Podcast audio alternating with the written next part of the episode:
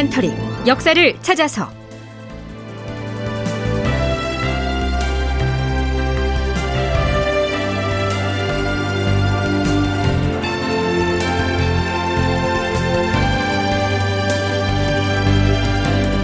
제 1070편 불타버린 궁궐을 어찌할 것인가? 극본 이상락 연출 조정현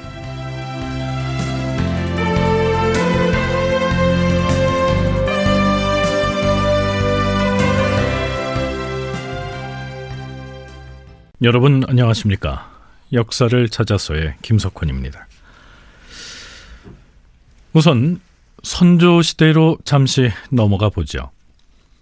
선조 25년에 해당하는 서기 1592년 4월 금음날 새벽 선조는 북상하는 일본군을 피해 서북 방면으로 몽진을 떠나기로 결정하지요. 주상 전하, 어가에 오르시옵소서. 출발하라. 문무 백관과 고인들은 모두 어가를 따르시오.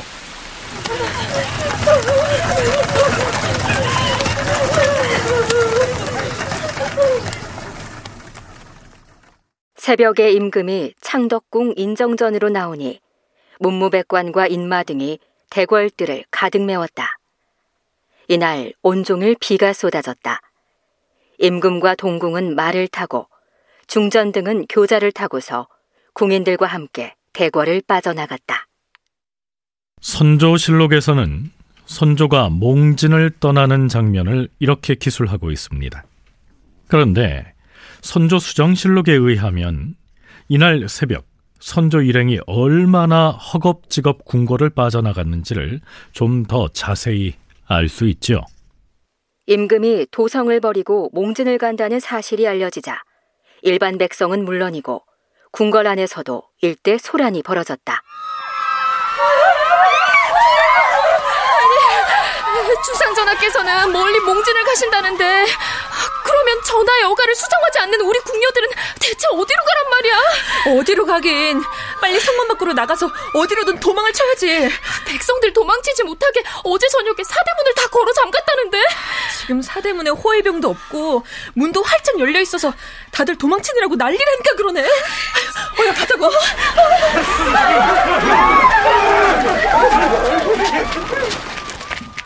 궁인들은 물론이고 궐 안에 있던 호위 군사들과 종들이 궁궐 이곳저곳에 자물쇠도 채우지 않고서 화급히 모두 빠져나가 버렸다. 통행 금지를 알리기 위해 밤마다 치던 인경도 이날은 울리지 않았다. 이렇듯 국왕과 궁 안에 있던 사람들은 모두 빠져나가 버리게 됩니다. 그런데 그 다음엔 무슨 일이 벌어지게 될까요?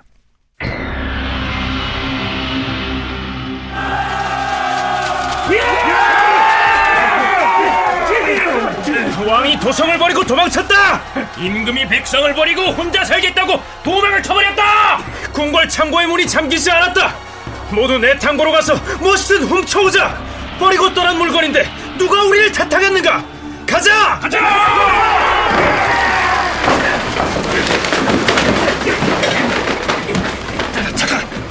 우리는 전쟁이 끝나도 평생 노비 신세를 면치 못할 것이다. 그러니 장래원과 형조에 가서 노비 문서를 모두 끌어내 없애버리자. 그럴 필요 없다. 아예 형조와 장래원의 건물을 불태워버리자. 불태워버리자.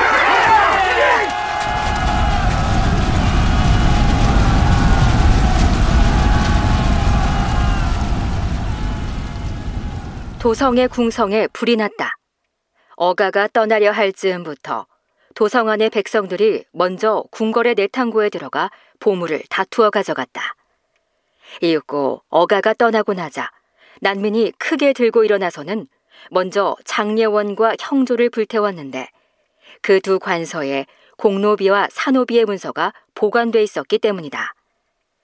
그러고 나서는 마침내 궁궐의 창고를 크게 노략질한 다음 불을 질러 약탈의 흔적을 없애버렸다. 이 화재로 법궁인 경복궁을 비롯하여 창덕과 창경궁이 일시에 모두 불타버렸다. 조선의 궁궐은 법궁과 이궁으로 나뉘는데요. 법궁은 임금이 주로 거처하는 으뜸 가는 궁궐이죠.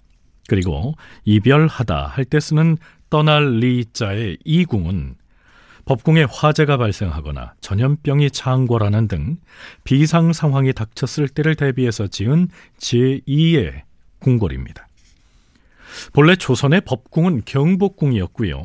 창덕궁은 이궁으로 지어졌지만 실질적인 법궁의 역할은 창덕궁이 더 오래 했다고 볼 수 있습니다. 뭐 어찌됐든 임진왜란 발발 초기 법궁과 이궁은 물론이고 부속 궁궐의 구실을 했던 창경궁까지 모두 소실돼 버렸던 것입니다.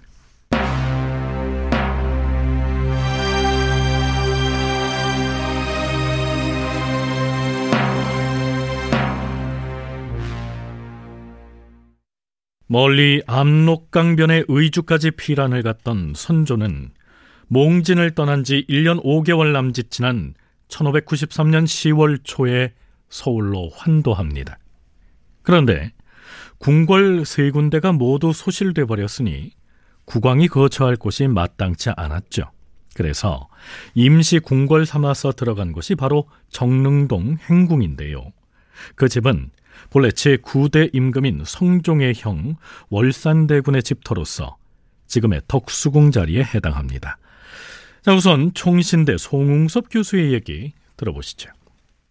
선조가 이제 임진왜란 이후에 과정에서 이제 한영으로 이제 돌아온 다음에는 정릉동 행궁에서 이제 머물게 되잖아요.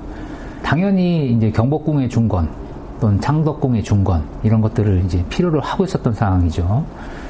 근데 이제 뭐 재정적 부담 때문에 쉽게 일을 벌이기가 어려웠고요. 그러는 상황에서 선조 36년경에 어, 머물고 있는 정릉동 행궁에 일반 사람들의 어떤 불만들이 막 표출이 돼서 뭐 돌을 집어 던진다든가 뭐 이런 사건들이 일어나요. 그래서 정릉동 행궁을 조금 더 이렇게 수축하기 위한 시도가 이루어지고 있습니다. 궁궐을 이제 물려서 이제 담을 쌓자 뭐 이런 식의 논의들이 나왔는데 근데 이제 비변사에서 차라리 행궁을 확장할 바에는 더 보태어서 어, 경복궁을 중건하는 게 맞지 않겠는가라고 하는 이제 논의가 나왔고요. 그래서 이제 공사가 개시가 되긴 합니다. 그러나 전쟁으로 피폐해질 대로 피폐해진 나라 살림살이를 감안할 때 법궁인 경복궁을 복원하는 일은 무리였기 때문에 선조는 우선 창덕궁부터 수축하기로 한 것이죠. 전주대 오학령 교수의 얘기입니다. 선조 후반부터 창덕궁은 손을 보기 시작하잖아요. 그러니까 전쟁 끝났을 때는 창덕궁에 호랭이가 살았대요. 그러니까 그런 정도로 이제 망가진 거지. 새끼도 치고 거기서. 그래도 이제 정궁이 있어야 되니까 법궁이. 근데 경복궁을 짓기에는 너무 크니까 전쟁 이후에 너무 백성들이 힘든데 거기다 또 세금 걷어야 되니까 법궁을 창덕궁으로 하기로 이제 결정한 거죠. 법궁은 이제 왕의 본궁이죠, 말하자면. 그래서 창덕궁을 짓기 시작해서 선조 말엔 대체적으로 윤곽이 갖춰지는 것 같고. 오학령 교수는요, 선조 제위 말기쯤에는 창덕궁이 대체적으로 윤곽을 갖췄다고 했는데요. 그러나 말 그대로 윤곽만 갖추었을 뿐 궁궐의 내부 시설이 한참 미비했던 모양입니다. 당시 창덕궁에서는 이런 일이 있었습니다. 자, 자, 자, 그 목재를 실은 마차가 들어오고 있으니까 그 인부들은 모두 한쪽으로 길에 비켜. 아이, 그 작업을 잠시 멈추고 비키라고 하지 않느냐.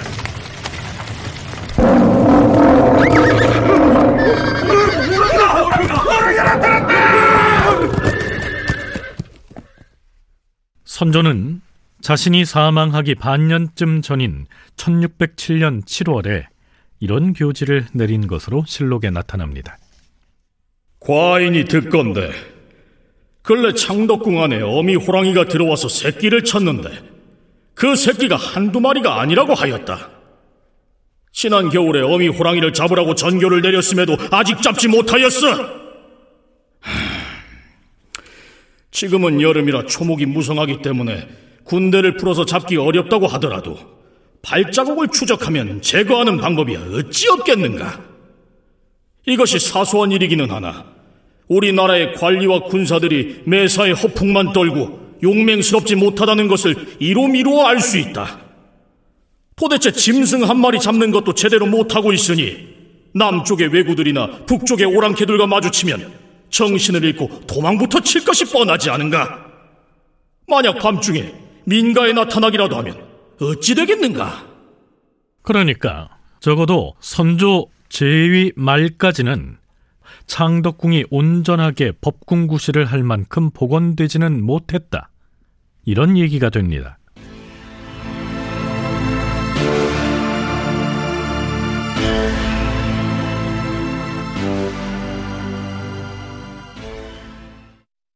(1608년 2월 초 이튿날) 광해군이 왕위에 오릅니다.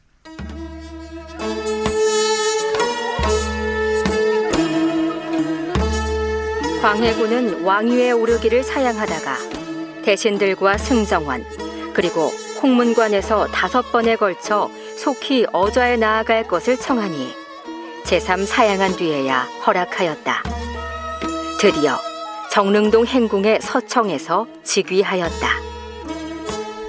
하늘이 큰 재앙을 내려서 나라에 큰 슬픔이 있게 되었으니 선왕께서 하루아침에 갑자기 만백성을 버리게 될 줄이야 어찌 생각이나 하였겠는가 바야흐로 하늘을 향하여 울부짖으면서 망극한 슬픔에 잠겨 있는데 갑자기 내가 무슨 마음으로 왕에 오를 수가 있겠는가 하지만 돌아보건대 선왕이 남기신 유교가 이처럼 분명하고 왕위는 잠시도 비울 수 없는 것이어서 2월 초 이튿날을 기하여 이곳 정릉동 행궁의 서청에서 왕위에 오르노라. 이 중대하고도 어렵게 이룩한 과업을 물려받았으니 이때 광해군이 부왕인 선조의 대를 이어서 왕위에 오른 곳은 창덕궁이 아니라 임시 거처로 삼고 있던 덕수궁 자리의 정릉동 행궁이었습니다. 즉위 다음 해인 1609년 5월에 초 닷새 날은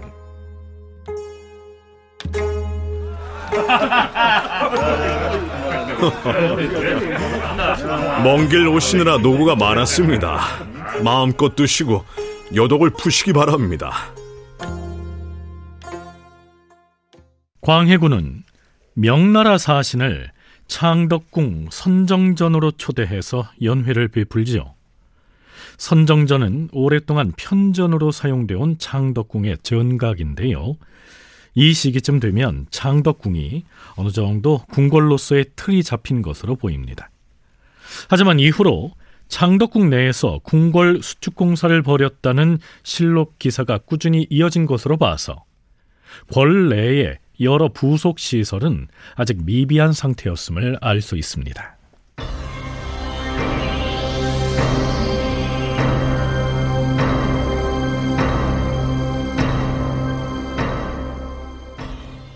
자, 그렇다면 새로 임금 자리에 오른 광해군으로서는 이 창덕궁 외에도 본래의 법궁이었던 경복궁을 비롯해서 창경궁까지 소실됐던 궁궐 복원의 역사를 진행하는 게 뭐 당연한 과업이 아니었을까요?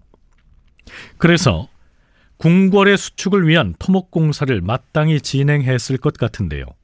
그러나 1623년 3월 14일 인조 반정으로 광해군이 쫓겨난 직후 인목 대비가 반포한 교서는 이렇게 시작합니다. 광해는 즉위한 직후부터 못하는 짓이 없이 온갖 도리를 어겼는데 우선 그 중 큰 것만을 거론하겠다. 내가 비록 부덕하지만 선왕의 배우자가 된 사람으로 일국의 국모가 된 지 여러 해가 되었으니 선왕의 아들이 된 자라면 당연히 나를 어미로 삼지 않을 수가 없는 것이다. 그럼에도 광해는 참수하는 간신들의 말을 믿고 시기심에 불타 나의 부모를 형살하고 나의 종족을 어육으로 만들고 품 안에 어린 자식을 빼앗아 죽이고 나를 꼼짝 못하도록 유폐하여서 곤욕을 주는 등 인륜의 도리라곤 찾아볼 수가 없었다. 심지어는 형을 해치고 아우를 죽이며 여러 조카를 도륙하고 여러 차례 큰 옥사를 일으켜서 무고한 사람들을 해쳤다. 그리고 민가 수천 채를 철거하고 두 채의 궁궐을 건축하는 등 토목공사를 10년 동안이나 그치지 않고 계속하였으며 민가 수천 채를 철거하고 두 채의 궁궐을 건축하는 등 10년 동안이나 토목공사를 계속했다. 이것이 광해군을 폐위시킨 중요한 죄목이라고 말하고 있는 겁니다. 여기에서 말하는 두 채의 궁궐은 기존에 터가 잡혀 있던 경복궁, 창덕궁, 창경궁은 아닌 것 같죠. 자, 이거 어떻게 된 것일까요? 총신대 송웅섭 교수의 설명 들어보시죠.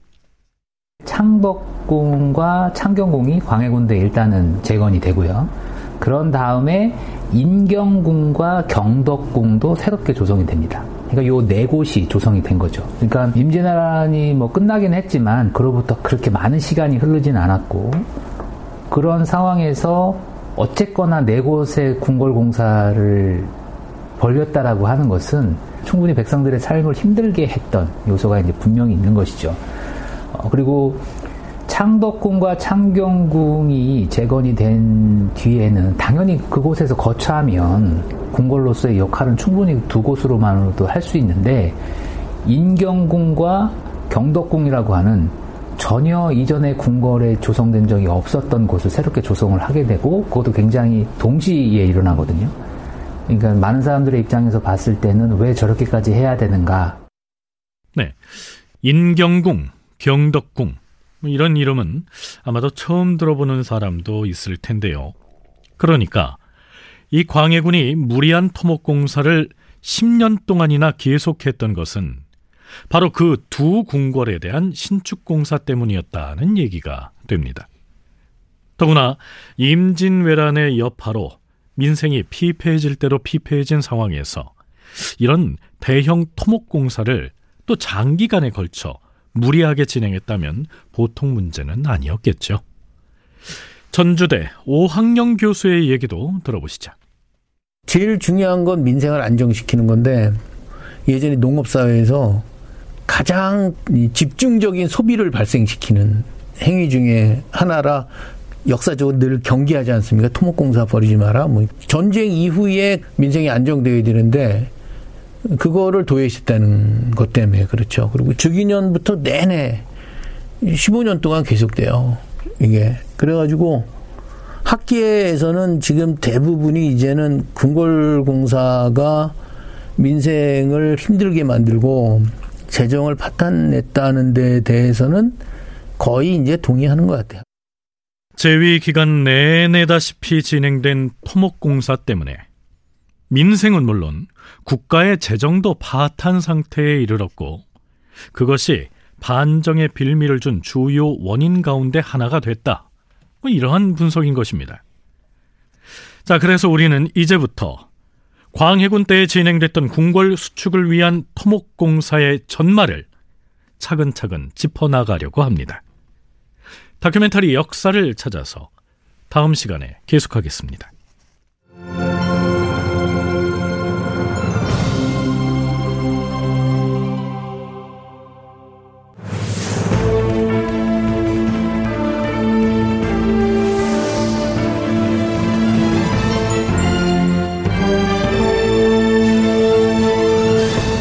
다큐멘터리 역사를 찾아서 제 1070편 불타버린 궁궐을 어찌할 것인가 이상락 극본 조정현 연출로 보내드렸습니다.